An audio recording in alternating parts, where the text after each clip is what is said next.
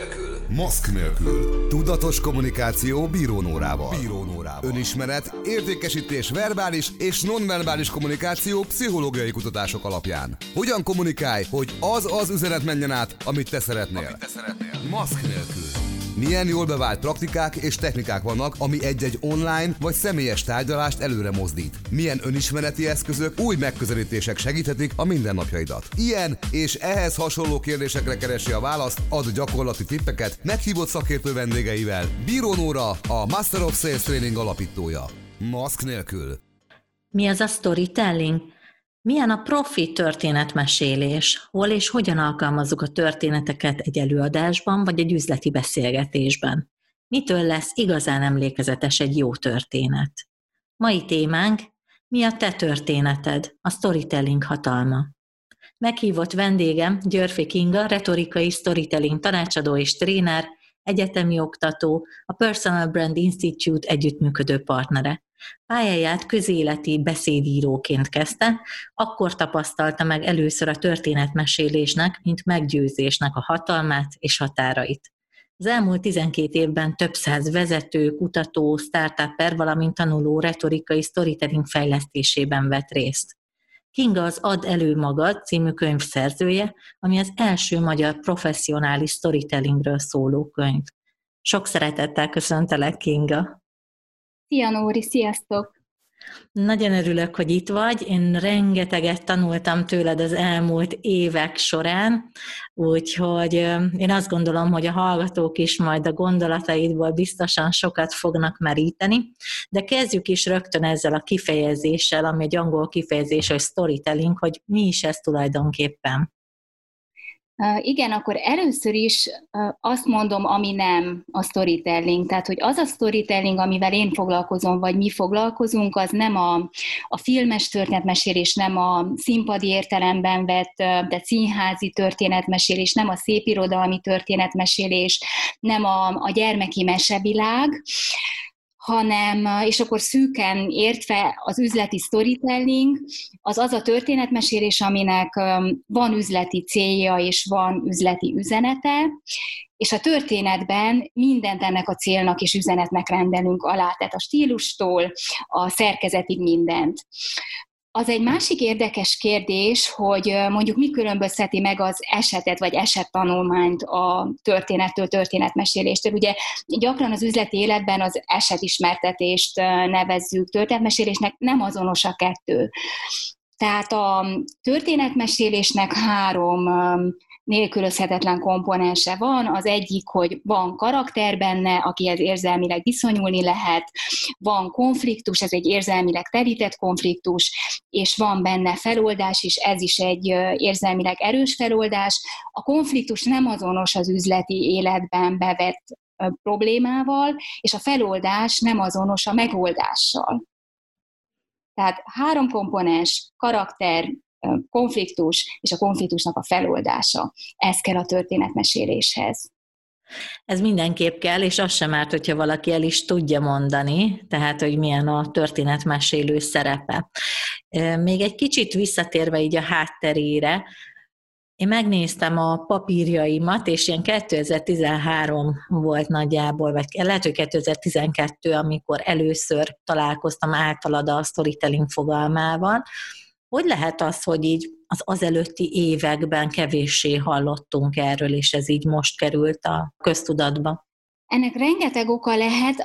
Az egyik, ezt én feltételezem, hogy az egyik oka az az, hogy a figyelmi teljesítményünk az radikálisan csökkent az elmúlt években. Tehát ugye erről nekünk vannak az eltén kutatási eredményeink, hogy ma élő kommunikációs helyzetben az aktív figyelmi teljesítmény az, és akkor most visszakérdezhetnék, hogy szerinted mennyi, de mondom én, szóval az aktív figyelmi teljesítménynek az időtartama az kevesebb, mint egy perc.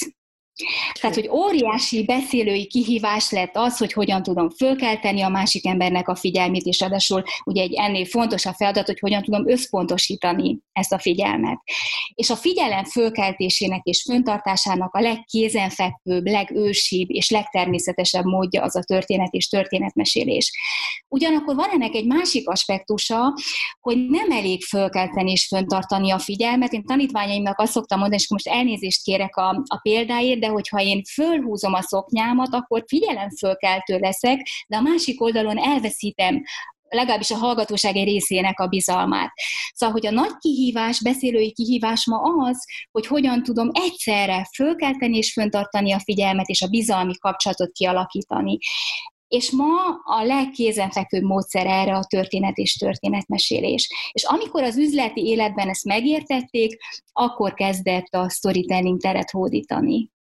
És nagyon érdekes, hogyha most abba gondolunk bele, hogy nagyon sok meeting, konferencia az online térbe került, akkor nekem az a tapasztalatom, hogy ez a figyelemidőtartama még rövidebb. Erről nem tudom, hogy neked mi a tapasztalatod, illetve hogy ott mondjuk a, a történet hosszán kell rövidíteni akár. Olyannyira így van ez, most vannak a, a vizsgálataink, tehát én még nem tudok tudományos eredményeket mondani erről, de én körülbelül azt prognosztizálom, illetve azt mondom, hogy az aktív figyelmi teljesítmény online térben az 20-25 másodperc. Tehát jelentősen csökken az élő kommunikációs helyzetekhez képest. Ennek megfelelően nyilvánvalóan a történetek hossza is rövidül. Egyébként a történet egyszerűsítése az az élő kommunikációs helyzetekben is egy érvényes feladat. Tehát az egyik legnagyobb feladat, hogy hogyan tudom egyszerűsíteni a történetet. Ami fontos, hogy a történet egyszerűsítése az nem azonos a leegyszerűsítéssel és a lebutítással. Tehát úgy kell egyszerűsíteni, hogy a tartalmat azt nem butítom, hanem a formát egyszerűsítem. Szóval visszatérve a kérdésedre, igen, egy jelentős feladat az online térben, hogy hogyan tudok minimalista, ugyanakkor erős magával ragadó történeteket alkotni. És akkor itt jön be a sokat emlegetett hadszavas történeteknek a műfaja. A hadszavas történeteket szoktam én vinni az ügyfeleimnek és a tanítványaimnak új gyakorlatként. Tehát ez egy kiváló gyakorlat, egy remek gyakorlat, ajánlom minden kedves hallgatónak. Jól lehet rajta próbálgatni azt, hogy hogyan tudunk egyszerűsíteni, hogy hogyan sűrítünk, hogy hogyan válogatunk a, a szavak között, hogy egyetlen mondatban hogyan tudunk feszültséget teremteni, és az üzenetet hogyan tudjuk emlékezetessé tenni. Nem biztos, hogy mindenki tudja, hogy ez pontosan mi. Ugye igazából hat szóval mondunk el egy történetet.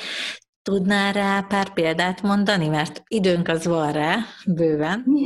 Mindenképp, ez, ez fontos, hogy én az elmúlt 15 évben a hatszavas történetekből tanultam a legtöbbet, tehát abból, hogy tanítványaimmal, ügyfeleimmel sok száz, sok ezer hatszavas történetet alkottunk. Hát az egyik kedvencem az úgy hangzik, hogy ketten mentünk Velencébe, hárman jöttünk vissza. És több szempontból zseniális ez a történet, egyébként három másodperc alatt született az egyik retorika órán az eltén, attól zseniális elsősorban, hogy nem egydimenziós, hanem többdimenziós történet. Tehát az értelmezés az a befogadótól függ, a befogadó előképeitől, történeteitől, sorsától, tapasztalataitól. Tehát ez a történet mondhatja azt, hogy úgy jöttünk haza Velencéből, hogy magunkkal hoztunk egy kisbabát, de jelentheti azt is, hogy egy szerelmi háromszögben jöttünk haza, de jelentheti azt is, hogy, hogy az anyósunkat fölcsiptük útközben, és hármasban érkeztünk haza. Tú, ez nagyon izgalmas. Szerintem tényleg érdemes ezen jól elkezdeni gyakorolni otthon, és akár írni is ilyeneket. Van olyan történeted, ami mondjuk egy hosszabb történet, és azt esetleg átírtad, vagy akiket tanítasz, ők átírták hatszavas történetre? Ilyenre is volt már példa? Ilyenre is volt példa, de alapvetően a, a fordított folyamata jellemző. Tehát nekem az a módszertanom, hogy az egyszerűtől indulunk, és azt bővítjük, gazdagítjuk, árnyaljuk. És kevesebb az az eset, amikor visszafele dolgozunk. Egyébként a visszafele dolgozása van egy remek technika, elővesszük a szöveget, nézegetjük, és azt szoktam mondani, hogy találomra vegyünk ki belőle egy szót, vagy egy fél mondatot, és nézzük meg, hogy a szövegnek a jelentése, a fő üzenete sérül-e. És ha nem sérül, akkor az a szó vagy félmondat fölösleges, tehát ki lehet dobni. Vegyük a következő szót, nézzük meg, hogy sérül-e a jelentés, ha nem sérül a jelentés, akkor azt a szót is ki lehet dobni. És addig kell így haladnunk, amíg azt nem tudjuk magunknak mondani, hogy ha most bármit kiveszünk, a szövegből, akkor a szöveg jelentése sérülni fog. Tehát ugye erre van a klasszikus mondás, hogy nem az a tökéletes, amihez nincs mit hozzáadni, hanem az a tökéletes, amiből nincs mit elvenni. És ez a gyakorlat szerintem a lényeglátás és a fókuszálást is abszolút segítheti, vagy amiről nagyon sokat írsz a könyvedben, az üzenet, vagy az üzenet pontos meghatározása, szerintem az is abszolút köthető hozzá. Az ugrott be, hogy mi olyan természetesen beszélgettünk így a történetek erejéről, de lehet, hogy nem minden hallgatónak egyértelmű, hogy miért ennyire fontos mondjuk tudatosan foglalkozni a történetekkel, hogyha a mindennapi kommunikációnkban, akár egy üzleti tárgyaláson, vagy egy előadáson használjuk a történetet, akkor annak milyen előnyei vannak? Szerintem szedjünk össze párat.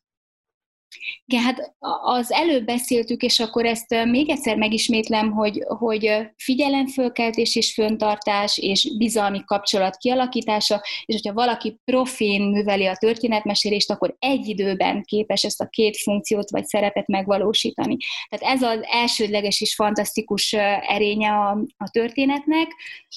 Az egy jó kérdés, hogy milyen történettípusok vannak. Rengeteg történettipológia van. Egyébként az enyém a lehető legegyszerűbb, mert azt látom, hogy ezzel tudok a legtöbb és legjobb kapaszkodót adni. Szóval, hogy az én történettipológiám az egy hármas tipológia, végtelenül egyszerű, a személyes történetek, a mások életéből vett történetek, és az iparági, szakági, kultúrtörténeti történetek. És hogyha ez egy örök kérdés, hogy van-e hierarchia, minőségbeli különbség a történettípusok között, a válaszom az, hogy van. Tehát egy olyan világban, ahol megkreált, megcsinált karakterek között élünk, hihetetlen ereje van, és a legnagyobb ereje a személyes, bátor, őszinte történetnek van. És akkor ez egy újabb kérdés, hogy ezeket a történettípusokat mire tudjuk használni. Én itt egy ötös felosztást szoktam használni, lehet ezeket a történeteket bemutatkozásra használni, problémáknak a megmutatására, ugye ez a második, a harmadik az értékeknek a szemléltetésére, a negyedik az az, hogy cáfolásra használjuk, és az ötödik az az, hogy jövőképnek a megfestésére használjuk ezeket a történeteket. Mit gondolsz, hogy mik azok a tipikus helyzetek, amikor érdemes felkészülni egy-egy történettel? Én a felkészülés híve vagyok, ez egy örök dilemma, hogy spontaneitás kontra felkészülés, illetve tehetséges történetmesélő kontra szorgalmas, alázatos történetmesélő. Én nem gondolom, hogy ezek az ellentétek léteznének. Én azt gondolom, hogy a legtehetségesebb történetmesélőnek is szorgalmasnak, alázatosnak és felkészültnek kell lennie. Tehát, hogy a világtörténelem során nem voltak olyan nagy formátumú történetmesélők, akik ne kőkemény, következetes munkával készültek volna a történetmesélésre. A spontaneitás azért olyan nehéz, mert olyan sokat kell rá készülni, szoktam én mondani. És akkor az egy másik égető kérdés, hogy ha készülünk rá, akkor hova lesz a történetmesélésnek az öröme, a természetessége és a felszabadultsága. Erre mondta azt Anthony Hopkins, én vele együtt vallom azt, hogy, tehát vallom azt, hogy tanuld meg a technikát, és utána felejtsd el ami azt jelenti, hogy fejleszt, gyakorolt, folyamatosan foglalkoz vele, és az legyen a végcélod, hogy a történetmesélés az olyan természetes és könnyed lesz, olyan automatizmus, mint az autóvezetés vagy a biciklizés. Említetted, hogy a személyes történetnek milyen ereje és varázsa van. El tudsz mesélni olyan történetet, ami téged a legjobban megfogott, vagy akár mi az, ami nálad a legjobban működik, mint személyes történet, vagy hogy mennyire kell úgymond mesztelenre vetkőzni mondjuk a színpadon, hogyha ezt valaki egy prezentációban használja? Ak- akkor egy, mindjárt mesélek egy történetet is, de akkor kezdem a kérdésnek a végéről, hogy mennyire kell mesztelenre vetkőzni. A profi történetmesélő sok mindenről ismerszik meg, de mondjuk az egyik legfontosabb az az, hogy, hogy bátor, mer kockázatot vállalni, és mer mesztelenre vetkőzni.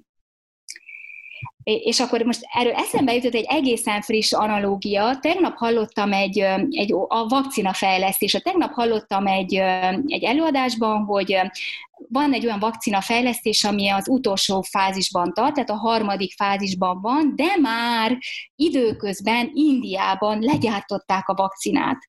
Ami azt jelenti, hogy amikor um, sikeres, kimondják, hogy sikeres a harmadik fázis, akkortól lehet alkalmazni a, a vakcinát. Tehát tulajdonképpen ebben van egy kockázatvállalás, hogy ha nem sikeres a teszt, akkor buknak a, a gyártások, vagy a legyártott darabok.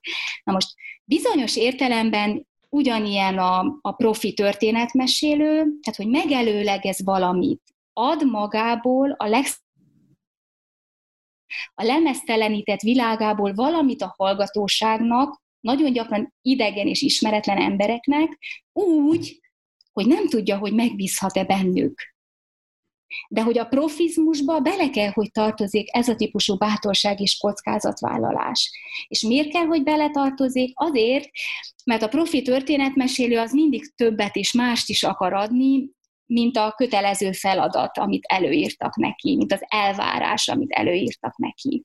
Ez a lemeztelenedés, ez, ez hozzátartozik. És akkor válaszolva a kérdésednek a, az első felére, történet, hogy én pár évvel ezelőtt egy közönségnek tartottam előadást, szerették az előadást, látványosan, hangosan szerették, bólogattak, jobbra-balra dőltek a nevetéstől, egy hatalmas közönség volt, kivéve egy férfit a második sor közepén, aki döbbent csöndben hallgatta az előadást, néha a plafont bámulta, én ezt szoktam csillagvizsgálati munkálatoknak nevezni, néha a padlót bámulta, ezt szoktam föltani kutatásoknak nevezni, és előadóként, történetmesélőként egyre rémisztőbb volt ez a bámészkodó csönd, ez a férfi ma az én férjem.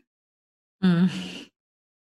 Én ezt a történetet két üzenetnek a szemléltetésére szoktam használni, és nagyon szereti a közönség, amikor én ezt elmesélem. Egyrészt annak szemléltetésére szoktam használni, hogy, hogy milyen fontos a történetmesélésben a csend, a csendnek az ereje. Tehát egyfelől a, a mesélői csönd, de ennél sokkal fontosabb a hallgatóságnak a csöndje. Tehát, hogy az igazán fontos dolgok, én azt tapasztalom, az igazán mélyrehatoló gondolatok és érzések, azok a hallgatóságnak a csöndjében szoktak általában születni. Tehát ez az egyik része. A másik része, aminek szemléltetésére használni szoktam, az az, hogy nem tudhatjuk, tehát soha nem lehetünk biztosak abban, hogy egy másik ember arca mögött éppen milyen érzések és gondolatok születnek. Tehát, hogy soha nem hozhatunk elhamarkodott ítéletet beszélőként, előadóként arról, hogy most mi születik a másik emberben. Ugye rengeteg könyv van arról, hogy hogyan olvassuk például a metakommunikációs jelzéseket. És természetesen hasznosak ezek a könyvek, hasznosak ezek a gondolatok, de hogy valójában az igazán mély érzésekről és gondolatokról soha nem hozhatunk azonnali és biztos ítéletet. Hú, ez, ez a csend egyébként, amit mondtál, ez abszolút átjött, és rögtön ez jutott eszembe, hogy mennyire, mennyire hatásos, és tényleg ez is egy rövid történet volt, és rögtön megfogott. A másik pedig a vége, ugye, ahol volt egy, volt egy csattanó, amire egyébként nem számítunk, és nagyon sok ilyen eszközt egyébként tanítasz. Nem tudom, hogy ennek mi a pontos neve, hogy ez a vége, vagy, vagy milyen, milyen más eszközök vannak még akár ezen kívül, ami jól működik. Hát figyelj, Nóri, ennek az eszköznek az a neve, sok pontot szokott érni a retorika kurzusaimon. Úgy hívjuk ezt az eszközt, hogy retorikai késleltetés. Uh-huh. Tehát késleltetés a történetben, aminek az a lényege, tehát ez nem azonos a történet elhúzásával, és nem azonos a szünettel.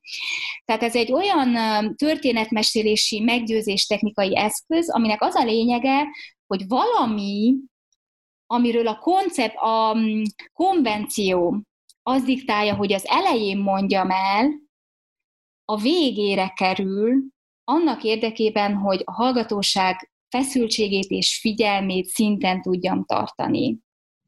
Tehát ugye klasszikusan a férjet azt a történet elején mondjuk. Tehát azt mondanánk, hogy a férjemet egy konferencián ismertem meg. Ott ez és ez történt. A retorikai storytelling értelemben egy izgalmasabb forma az, ha ez az információt a történet végére hagyjuk. Amit az elején említettél a beszélgetésünk elején, hogy egy történetnek miket kell tartalmaznia, meg tudod mutatni, vagy el tudod mondani, hogy ebben a történetben melyik rész hol volt meg, mert szerintem ez is érdekes lehet. Igen, ugye a három nélkülözhetetlen komponens, a karakter, az érzelmi konfliktus és a konfliktusnak a feloldása. Hát a karakter a csillagvizsgáló, föltani kutató pasas a, a második sornak a közepén, vagy első sor szélén. A karakter. A konfliktus, az érzelmi konfliktus, az ugye az előadó rémülete, hogy mi történik ebben a döbbent nézelődésben, és a feloldás, az érzelmi feloldás, hogy ő ma az én férjem. És ez mennyire egyszerű, de mégis azt gondolom, hogyha ha, ha azt mondjuk, hogy keresünk egy jó történetet, mert egy előadást tartunk, akkor nagyon sokszor az a tapasztalatom, hogy kimarad a konfliktus belőle, és azt gondoljuk, hogy valamit elmesélünk, ami úgy kezdődik, hogy 1995, Budapest, és ekkor ez és ez történt. És ez még így magában kevés lesz, és nincsen átgondolva.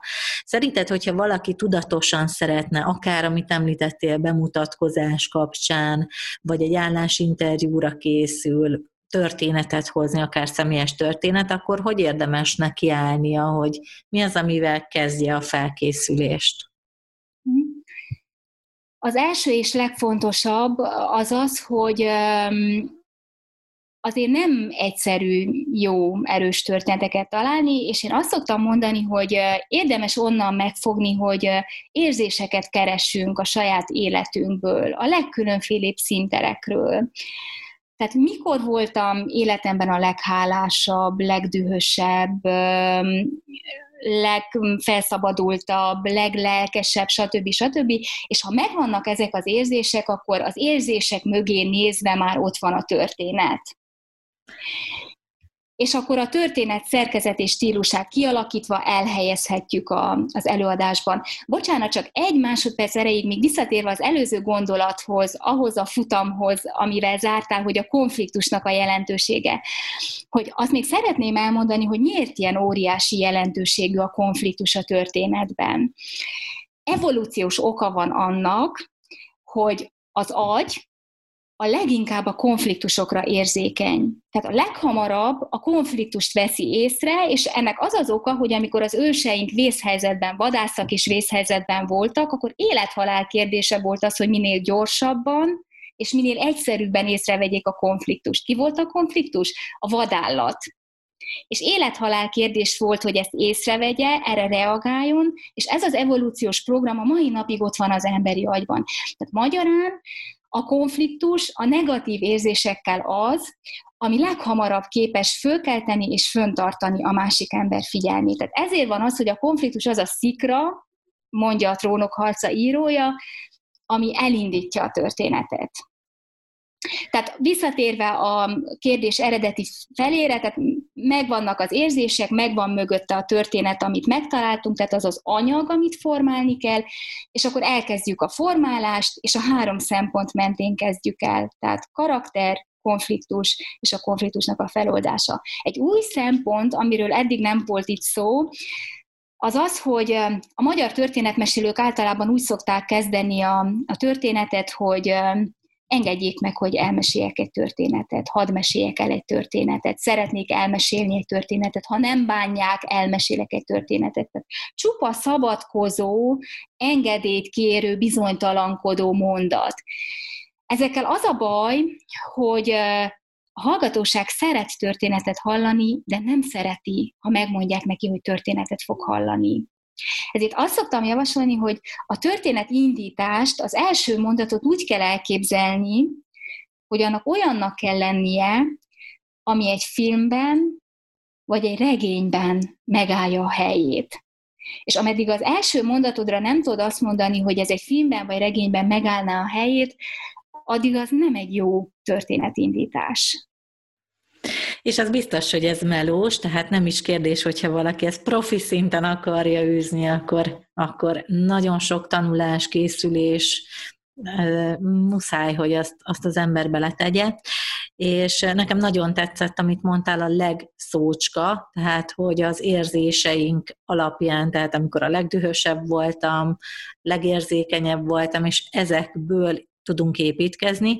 Amit én még tőle tanultam, és nagyon-nagyon sokat segít a mai napig, hogy létrehoztam egy ilyen történetbankot, vagy story bankot, ami arról szól, hogy mm, figyelem, hogy milyen vicces vagy érdekes történetek történnek velem igazából nap mint nap, és tényleg csak így egy-egy szót fölírok, és amikor készülök egy előadásra, vagy egy fontos megbeszélésre, és megvan, hogy mi a célom velem, akkor ebből keresem vissza ezeket a történeteket, és nagyon-nagyon sokat segít, és sokat rövidít ezen a műveleten.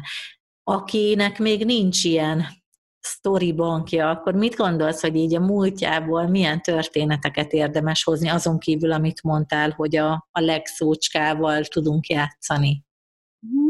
Az érzésekkel tudunk játszani, és akkor ami még egy egészen kiváló technika, hogy ha párbeszédekre koncentrálunk, tehát hogy találunk a múltban, jelenben olyan párbeszédeket, amik megragadták a figyelmünket, akkor azokat érdemes lejegyezni, mert hogyha van egy párbeszéd, akkor ott van már a történetnek a magva. Tehát ahol párbeszéd van, ott már történet van. És akköré már lehet egy olyan helyzetet építeni, ami a profi történet mesélés felé vezeti el az előadót. Ha már profi történetmesélés és profi előadás, akkor nagyon sokszor van egy ilyen vágya az embernek, hogy de jó lenne, hogyha mondjuk ez az előadás nem csak öt percig maradna meg a közönség fejében, hanem akár hónapokig, évekig, sőt évtizedekig, hogy mitől lesz emlékezetes egy történet? Erre egyszerű a válasz az érzésektől, és az érzéseket kifejező és kiváltó eszközöktől ennek van egy biológiai, neurobiológiai oka, hogy az érzés dopamint vált ki a szervezetben, a dopamin pedig serkenti a memóriát és az információfeldolgozást. Így, hogy lassan közeledünk a beszélgetésünk végéhez, muszáj, hogy megkérdezzem tőled, hogy mi a te kedvenc történeted, bár amit elmeséltél, szerintem azért az is biztos, hogy az egyik kedvenc, de hogyha el tudsz mesélni nekünk egy másik nagyon kedvenc történetedet, akkor azt szívesen meghallgatjuk. 1944. június 14-én egy madárcsontú, törékeny fiatal lány, egy 17 éves lány elindult Budapest belvárosából, kiment a város szélére, és beszökött egy ottani munkatáborba. Tette ezt azért, mert a munkatáborban volt az egyik kedves jó barátja, Tóni, akinek élelmiszerre, ruhaneműre és legfőképpen vigasztaló szóra volt szüksége. Tóni a kor, és hát nem csak a kor, hanem minden idők egyik legnagyobb magyar irodalomtudósa, rendes nevén Szerb Antal, az esemény másnapján erről írt egy, egy levelet, és ezt a levelet ma a Petőfi Irodalmi Múzeumban őrzik. A fiatal lány becenevén Tuki, rendes nevén Gerek Lári, ahogy beszökött, úgy ki is szökött a munkatáborból, közben reszketett a szoknyája széle, túlélte a háborút, élt 80 évig, és 50 éven át volt gyermekorvos a Tűzoltó utcai gyermekklinikán. Ez a történet nekem mindig is fontos volt, de a karantén ideje alatt, a Covid kezdetekor különösen az lett, ugyanis Gerek Lári az én férjemnek, a már emlegetett férjemnek a nagymamája, a gyerekeknek a dédnagymamája, és az a levél, amit Szerb Antal írt, annak az egyik másolata, egyik példánya, ami nappalinknak a falán van. És amikor én itthon voltam a home office ideje alatt, akkor gyakran megálltam a levél előtt, és elméláztam a, a dolgok folyásán, és azért fontos nekem ez a történet, mert arról szól, hogy mit jelent nehéz időkben bátornak lenni.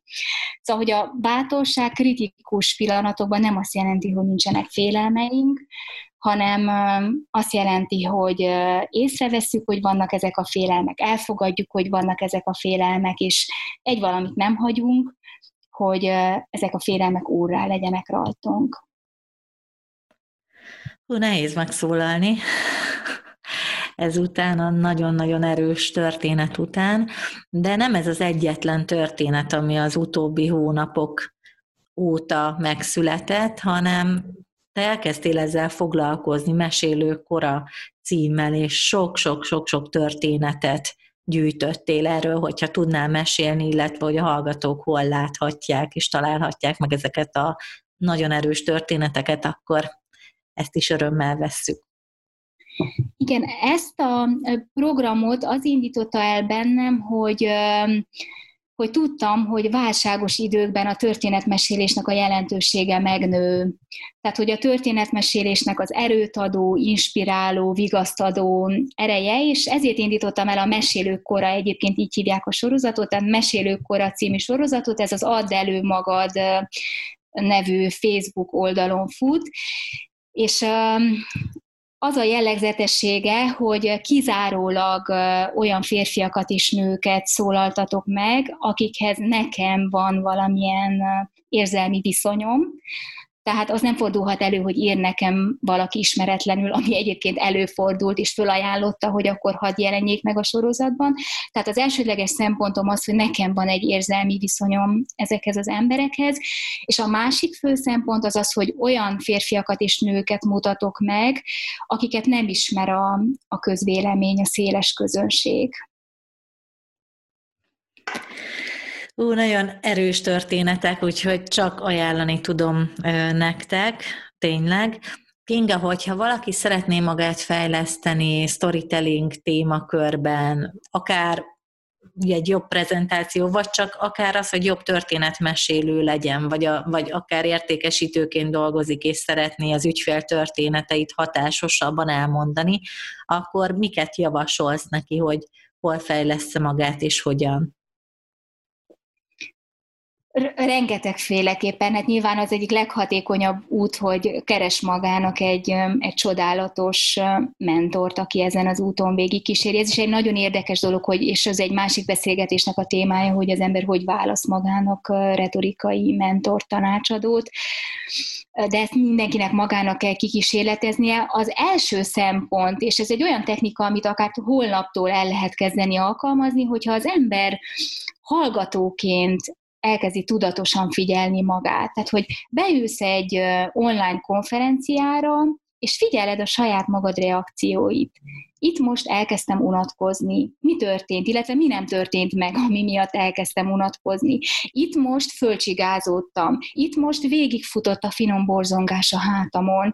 Itt most meglepődtem. Itt most majdnem megrékadtak. És megint, amit az előbb is mondtam, hogyha mögé nézel annak, hogy mi, mi történt, ami miatt ezek az érzések megszülettek, akkor az már egy kiváló lépés a retorikai storytelling fejlődés útján. Azt nem említetted, de én mindenképpen szeretném megemlíteni, hogy a könyved az Add elő magad, az egy alapmű, aki szeretne fejlődni, abszolút. De én értékesítő vagyok. De én elmondom helyetted, és nagyon-nagyon várjuk a, a folytatást is, nem csak én, hanem szerintem nagyon sokan még a hallgatók közül. Úgyhogy én azt gondolom, hogy amíg azt nem látjuk, addig is mindenképpen szerintem nagyon-nagyon sokat lehet ezekből a történetekből tanulni, hogyha ilyen tudatos szemmel nézünk rá. Kinga, nagyon-nagyon szépen köszönöm a rengeteg hasznos gondolatot, tudnivalót, és, és egyáltalán, és a nagyon izgalmas történeteket. Én köszönöm szépen a meghívást. Szia Nóri, sziasztok! Szia, és nektek pedig nagyon köszönöm, hogy ma is velünk voltatok, és ha úgy érzitek, hogy van olyan az ismerősi körötökbe, akinek igazán hasznos lehet ez a mai beszélgetés, akkor ne felejtsétek el megosztani vele, illetve hogyha még nem tettétek meg, akkor a Most Podcast Bíró Nórával csatornára iratkozzatok föl, és örülünk, hogyha csillagokkal, illetve szövegesen is értékeltek minket. Tartsatok velünk legközelebb is. Sziasztok!